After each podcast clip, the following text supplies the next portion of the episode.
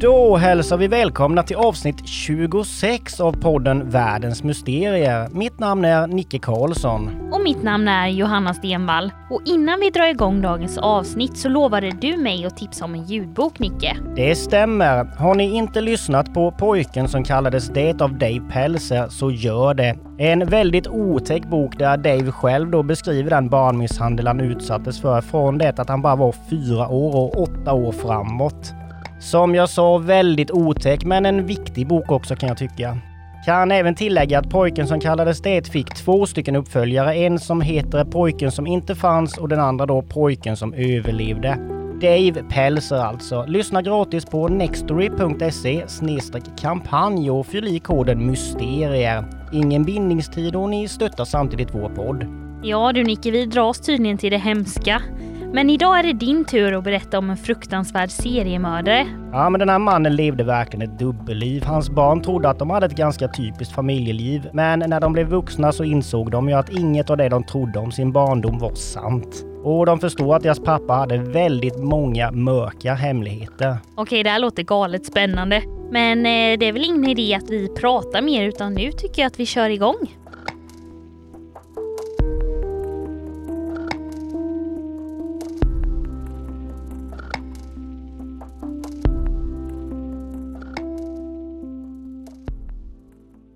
I det här avsnittet ska jag prata om en hemsk seriemördare som redan som 17-åring kom in på brottets bana. Han började med att begå inbrott men det hela eskalerade och slutade med fem mord innan han äntligen kunde gripas. Mördaren jag ska berätta om är Edward Wayne Edwards som jag i det här avsnittet kommer kalla Ed. Jag tänkte att vi skulle börja med att gå in på Eds barndom. Den mesta informationen till dagens avsnitt som jag bland annat fått från podden Parcast Serial Killers The Sweetheart Murderer Edward Wayne Edwards kommer från början från Ed själv. Han var en notorisk lögnare och det är lite oklart vad som var sant och inte om hans barndom. Ni får helt enkelt ta en del av det med en nypa salt.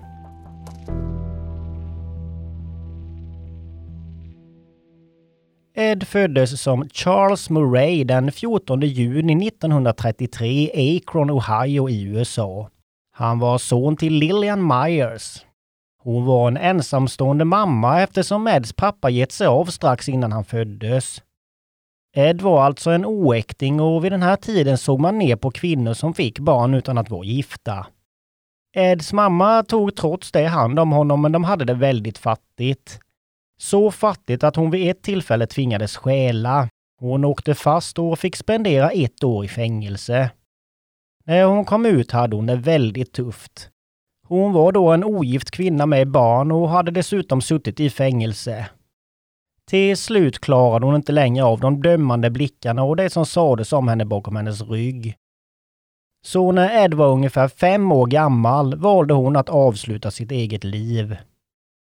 Enligt en del källor så gjorde hon det framför sin egen son. Efter sin mammas död hamnade Ed först i fosterhem men adopterades senare av Mary Eatle och Fred Edwards. Mary var Lilians syster.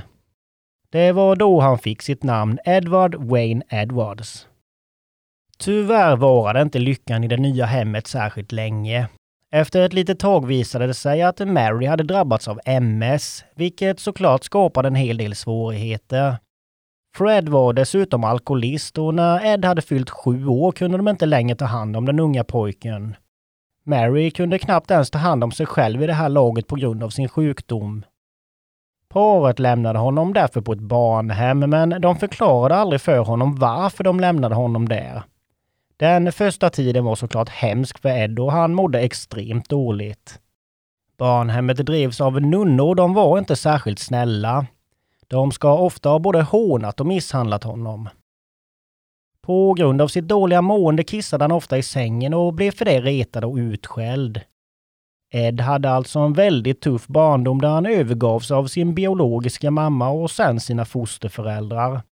Han hade aldrig någon riktig trygghet och kände sig inte älskad. Detta kan såklart påverka vilket barn som helst, men alla som har haft en dålig uppväxt blir ju inte seriemördare. Men han såg dessutom eventuellt sin mamma ta sitt eget liv och det kan ju verkligen sätta spår. Ed fick senare en tid bo hos sin mormor, men där började han ganska snabbt att begå brott. Han stal bilar, tände eld på byggnader och fordon och begick inbrott. Det var alltså där som hans brottsliga bana tog fart på riktigt. Han greps till slut och skickades till en uppfostringsanstalt i Pennsylvania. På skolan ska han ha berättat för en lärare att hans mål i livet det var att bli en brottsling. Han spenderade två år där innan han återvände hem till sin mormor igen. Hon ville egentligen inte att han skulle bo där men han lyckades övertala henne. Han fick snart spendera en tid i ungdomsfängelse eftersom han fortsatte att begå brott och efter det gick han med i marinkåren. Där stannade han bara några månader innan han lämnade på egen hand. Varför han lämnade vet man inte, men antagligen hade han gjort något olagligt. Efter det fortsatte han på brottets bana och åkte in och ur fängelse. År 1961 hamnade han till och med på FBI's Most Wanted-lista efter att ha rymt ur fängelset. När han väl var på rymmen tog han ett falskt namn och träffade en ung kvinna som snart blev gravid. Men han tröttnade på henne innan barnet ens hade fötts och lämnade henne för en annan. 1962 dömdes han till 16 års fängelse men kom ut redan 1967 på grund av gott uppförande. Han var väldigt charmig och kunde lura vem som helst. Detta kan ju vara en anledning till att han kom ut tidigare. År 1968 gifte han sig med Kay Heatherly. Då hade han redan varit gift två eller tre gånger innan, men Kay var den han var gift och levde med fram till sitt gripande år 2009. Efter han träffat Kay bestämde han sig för att förändra sitt liv, vilket han också gjorde ett tag. Paret gifte sig alltså och fick fem barn tillsammans och de såg ut att leva det perfekta familjelivet. Det var i alla fall så som det såg ut på ytan. Du lyssnar på Världens mysterier. Ja, livet verkade ju inte direkt börja bra för Ed. Jag tror ju inte att många förvånades över att han började med brott. Nej, han fick ju en väldigt tuff start i livet, men bara för man haft en dålig uppväxt behöver man inte bli kriminell. Men visst, risken är ju större, så är det ju. Ja, hade han fått hjälp som ung så kunde kanske detta ha förhindrats, men det är nog tyvärr många barn som aldrig får den hjälp de behöver. Nu hoppar vi fram lite längre i tiden till 1980 då ett fruktansvärt brott ägde rum. Vid den här tiden var Jefferson County en trygg plats. Det var en ganska liten stad med 85 000 invånare. På 1980-talet bodde väldigt många barnfamiljer här. Det var som jag sa en trygg plats att bo på där barnen kunde springa fritt och föräldrarna kände aldrig någon oro. Det var en stad där brott var något väldigt ovanligt och de flesta invånarna kände inget behov av att ens låsa dörren på kvällen. En bit utanför Jefferson County fanns en festlokal som hette The Concord House. Den 9 augusti 1980 hålls två bröllop i lokalen. På ett av bröllopet var det unga paret Tim Hack och Kelly Drew som båda då var gäster på en av tillställningarna. Paret hade träffats i high school och var nu 19 år gamla. Kelly hade två jobb. Hon arbetade både på Dairy Queen och eh, på en frisörsalong i staden. Tim höll på mycket med traktorer som var ett av hans stora intressen. De var väldigt förälskade i varandra och ville spendera all tid tillsammans. Paret hade väldigt trevligt på bröllopsfesten. De dansade och skrattade. Men bara efter en halvtimme så bestämde de sig för att ge sig av. De ville vara lite för sig själva. Tiden gick och natten blev till dag men varken Kelly eller Tim kom hem. Ingen visste var de hade tagit vägen efter bröllopet. Tim och Kellys föräldrar blev såklart oroliga och började fundera på vart båda ungdomarna höll hus. Tims pappa gav sig ut för att leta efter sin son och några timmar in på nästa dag hittade han sin sons bil utanför The Concord House. I bilen fann han Tims plånbok. Han hade alltså gett sig av utan den. Det var inte heller något fel på bilen vilket annars hade kunnat förklara varför Tim bara hade lämnat den där. Detta gjorde såklart hans pappa ännu mer orolig. Tim skulle aldrig ge sig av utan att berätta för sina föräldrar vart han skulle.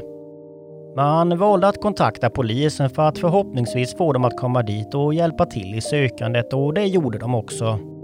Polisen sökte igenom området där bilen hittades men det fanns inga spår av dem.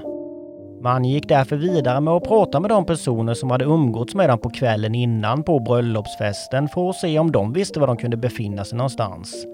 Kanske hade de gett sig av frivilligt. För att vara säkra på att de pratade med alla som hade varit i lokalen kvällen innan gick de igenom gästlistan och pratade med alla vars namn stod med på den. Polisen fick snart reda på att paret hade kommit till The Concord House klockan 22.30 kvällen innan och att de bara hade stannat i en halvtimme då, alltså till klockan 23 innan de gav sig av igen. Ingen visste vart de hade tagit vägen eller varför de hade lämnat festen så tidigt. Ingen av de polisen pratade med trodde att de höll sig undan av fri vilja utan de flesta började nu inse att något hemskt hade hänt med dem. Man påbörjade en stor sökinsats där ett stort antal människor var ute och sökte efter Kelly och Tim. I sökandet använde man sig även av hundar, helikoptrar och ridande poliser för att vara säkra på att man inte missade något. Fem dagar efter parets försvinnande hittade polisen äntligen ett spår. Det var en del av Kellys kläder och de låg cirka fem kilometer från festlokalen. De hittade bland annat hennes underkläder och festkläder som hade spridits ut längs en landsväg. Man hittade också bitar av ett rep på samma plats. När polisen kollade närmare på kläderna såg det ut som de hade skurit sönder med en kniv eller något annat vasst föremål. Trots att de inte hittade några kroppar var detta en hemsk syn och de förstod att de troligtvis inte skulle hitta Kelly och kanske inte heller Tim vid liv. Med tanke på att Kellys underkläder hittades trodde man också att hon kunde ha utsatts för sexuella övergrepp. Trots sökinsatserna hittades varken Kelly eller Tim. Men två månader efter deras försvinnande var två jägare ute i skogen för att jaga ekorrar. De stötte då på något fruktansvärt, nämligen kvarleven av en kvinnokropp som var mycket förruttnad. Dagen efter hittades ytterligare en kropp bara några meter därifrån. Kropparna kunde snart identifieras som Tim och Kelly. När man undersökte kropparna kunde man se att Kelly hade dött av strypning medan Kim hade dött av ett knivhugg nära hjärtat. Nu när kropparna hade hittats behövde polisen hitta den som var skyldig till morden. De fortsatte därför att prata med bröllopsgästerna från båda bröllopen. Och det handlade om flera hundra personer som de hade mycket att göra. Trots åtskilliga timmar av förhör kom polisen inte vidare med fallet. Fallet var olöst i väldigt många år innan Tim och Kellys mördare äntligen kunde gripas. Men det kommer vi till lite senare i det här avsnittet. Morden blev senare känt i media som The Sweetheart Murders.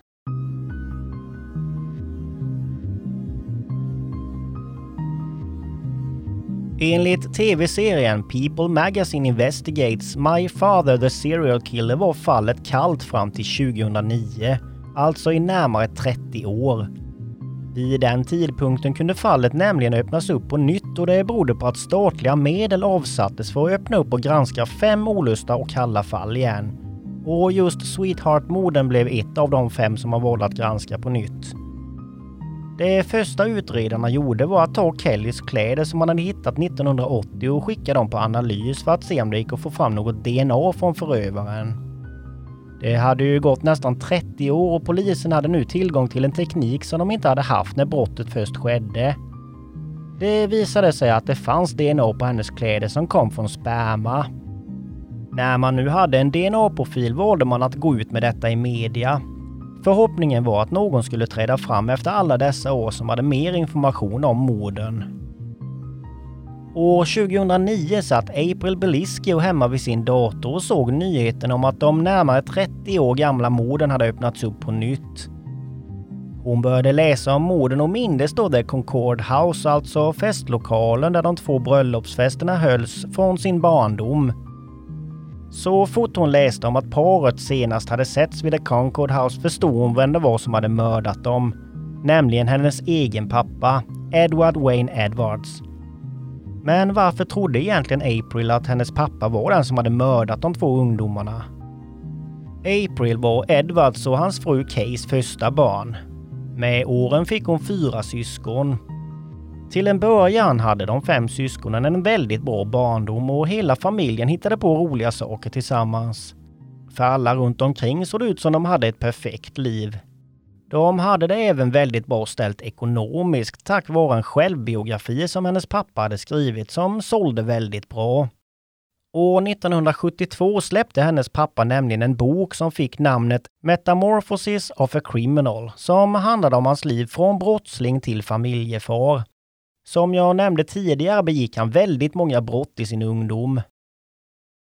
När Ed släpptes från sitt sista fängelsestraff och träffade Kay bestämde han sig för att förändra sitt liv. Han ville inte längre vara en brottsling.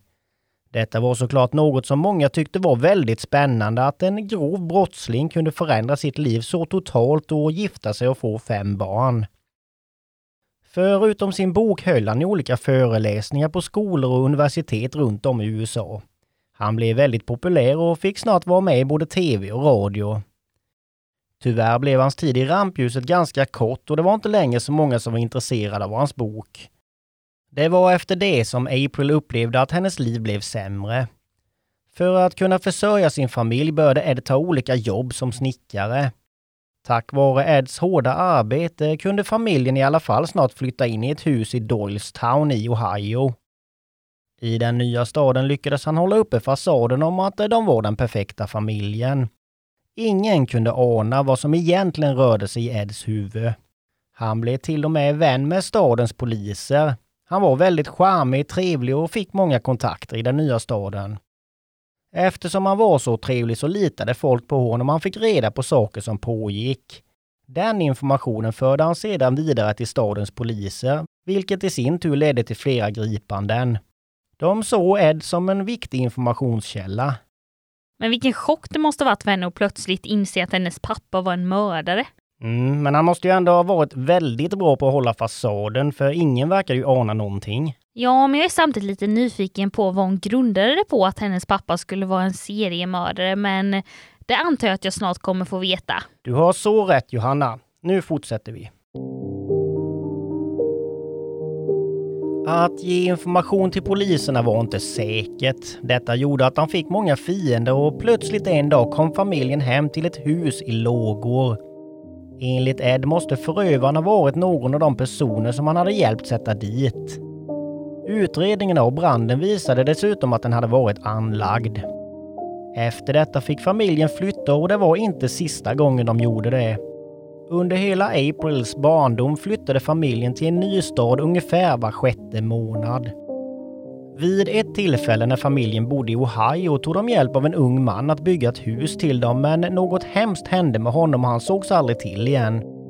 April trodde att det var någon av de män som hade jagat familjen som mördat honom. Strax efter detta flyttade familjen igen. En gång när familjen bodde i Wisconsin hade Ed kommit hem med flera skärsår i ansiktet. Enligt honom hade han hamnat i slagsmål och efter det flyttade familjen igen, mitt i natten. Den gången gick flytten till Pennsylvania och eh, Slippery Rock. Men tiden där blev inte heller särskilt långvarig. Familjens nya hus brann nämligen ner till grunden, igen, och även den här gången var branden anlagd.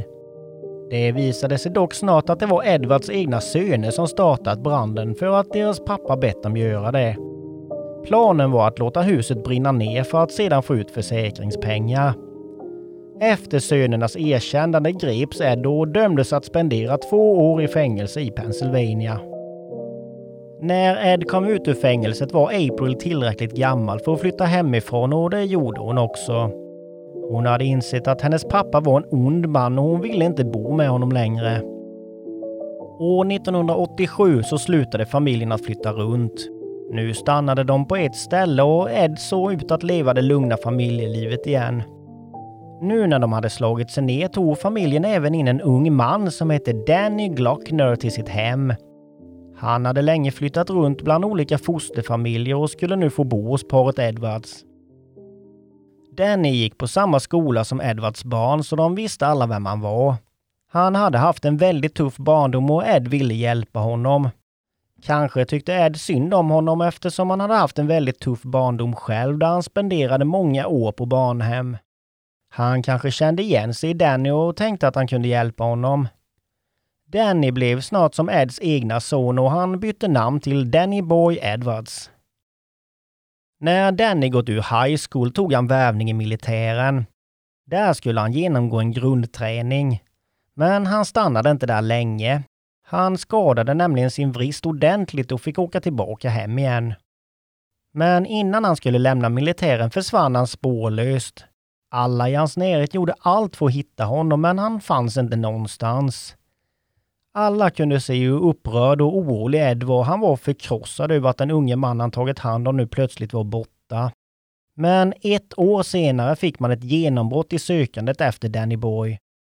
En dag var nämligen två jägare ute i skogen för att jaga. Plötsligt hittade de en väldigt grund grav som låg bakom en ödslig kyrkogård. De blev såklart väldigt nyfikna på vad som fanns i graven och insåg att det var en kropp.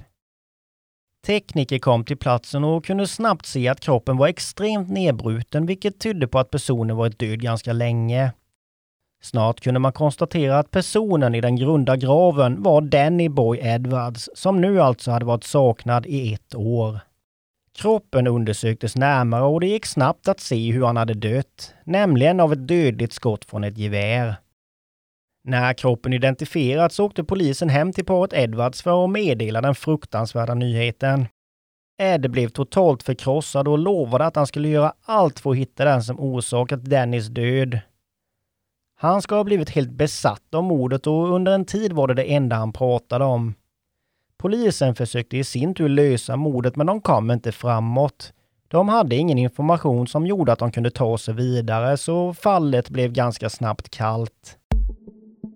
Du lyssnar på Världens mysterier. Nu återvänder vi till 2009 och April som alltså var säker på att hennes pappa var en seriemördare. Det finns ännu en anledning till att hon anade att det var så.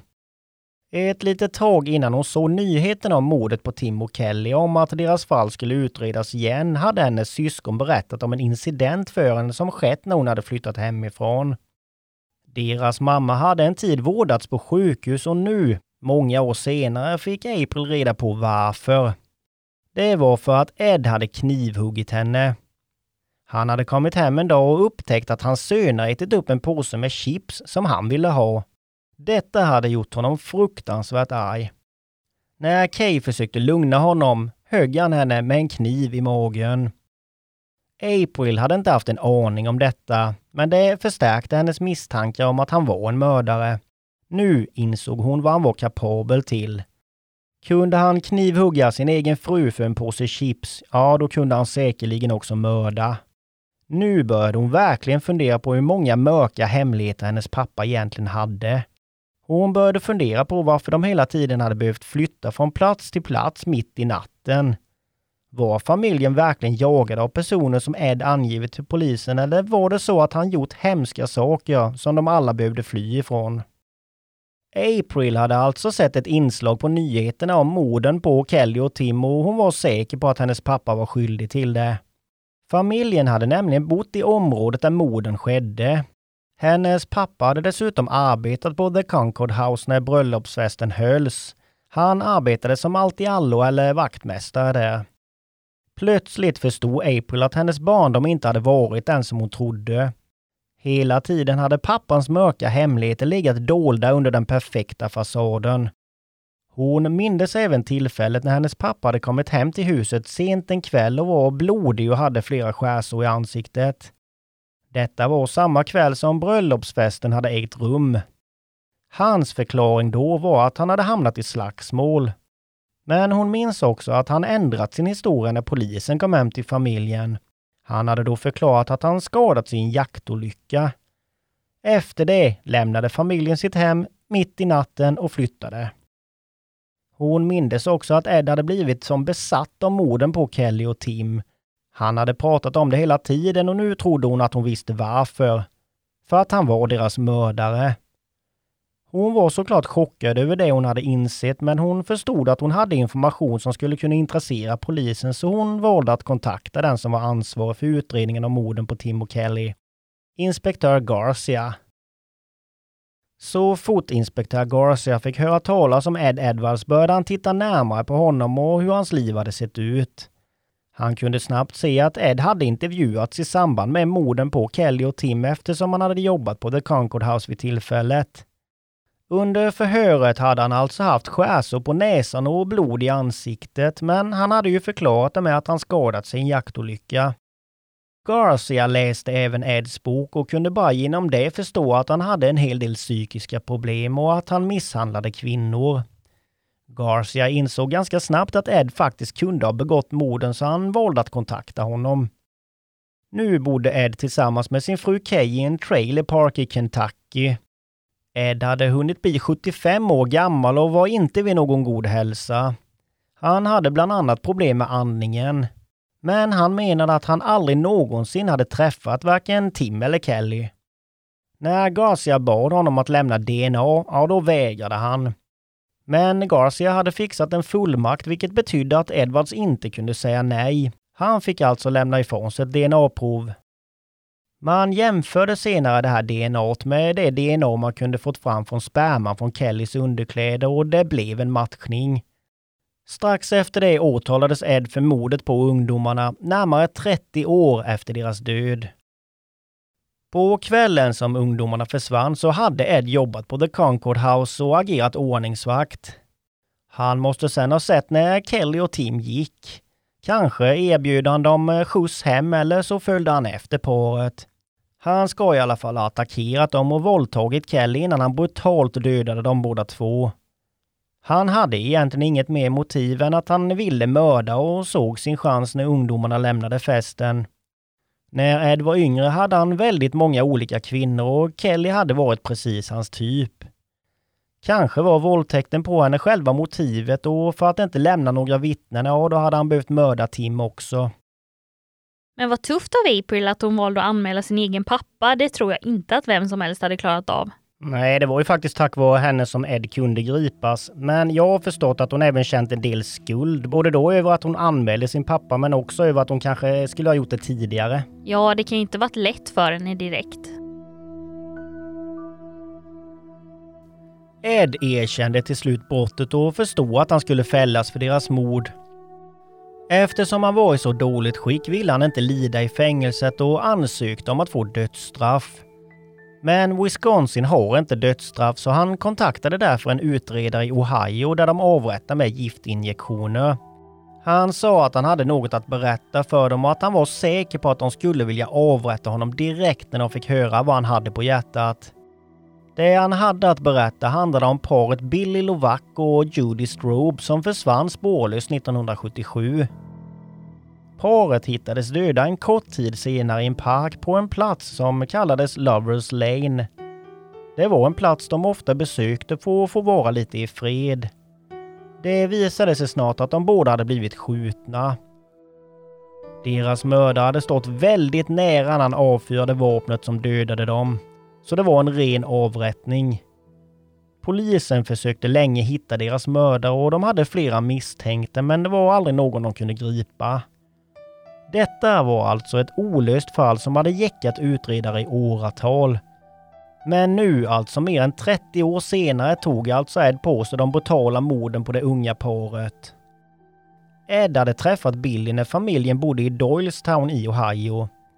Han var en ung kille som försörjde sig som snickare och jobbade ofta tillsammans med Ed.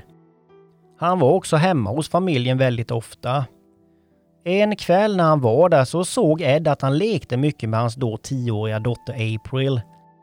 Han såg att han tittade väldigt mycket på henne och började tro att Billy kanske hade gjort något hemskt mot hans dotter.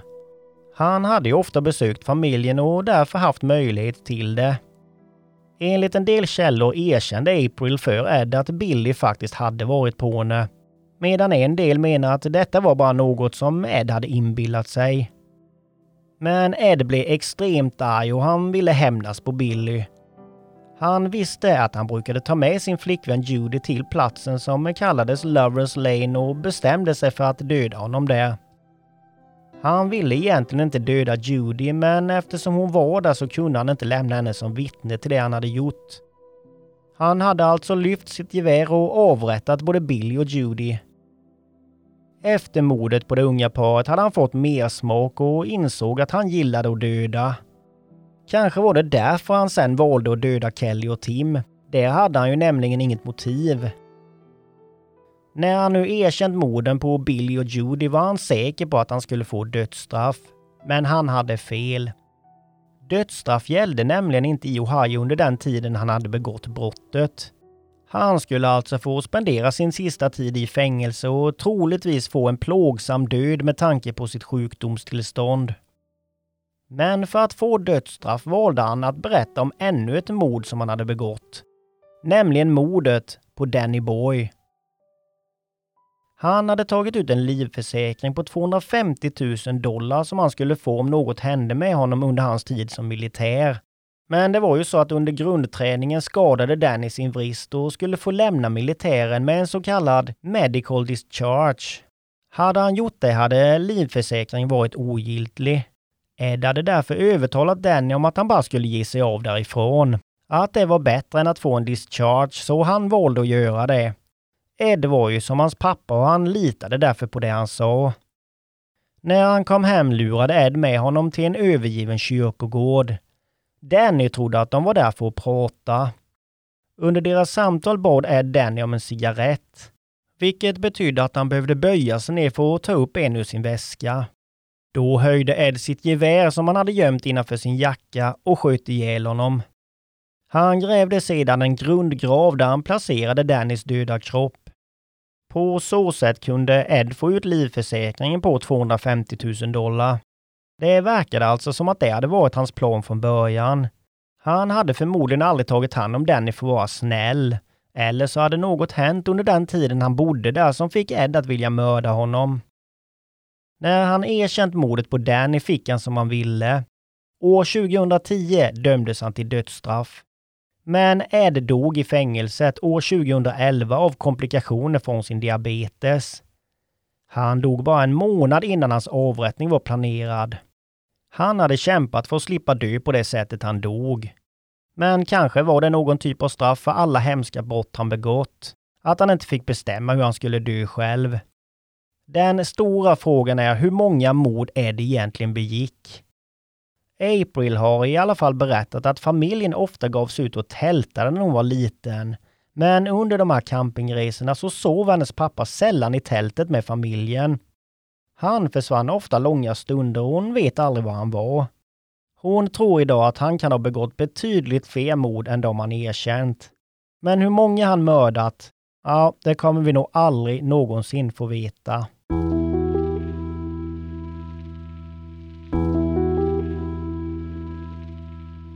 Okej Johanna, vad säger du om dagens avsnitt? Ja, jag är väldigt förvånad att Ed kom undan med alla de här morden. Han verkar inte heller ha varit ångerfull över det han gjort. Ja, jag tror definitivt att han är skyldig till fler mord, helt klart. Vad tror du? Ja, men det tror jag också. Särskilt efter att hans dotter berättade om det här med att han inte sov med dem när de var ute och tältade. Ja, en väldigt farlig man som orsakat mycket lidande, det måste vi i alla fall komma överens om.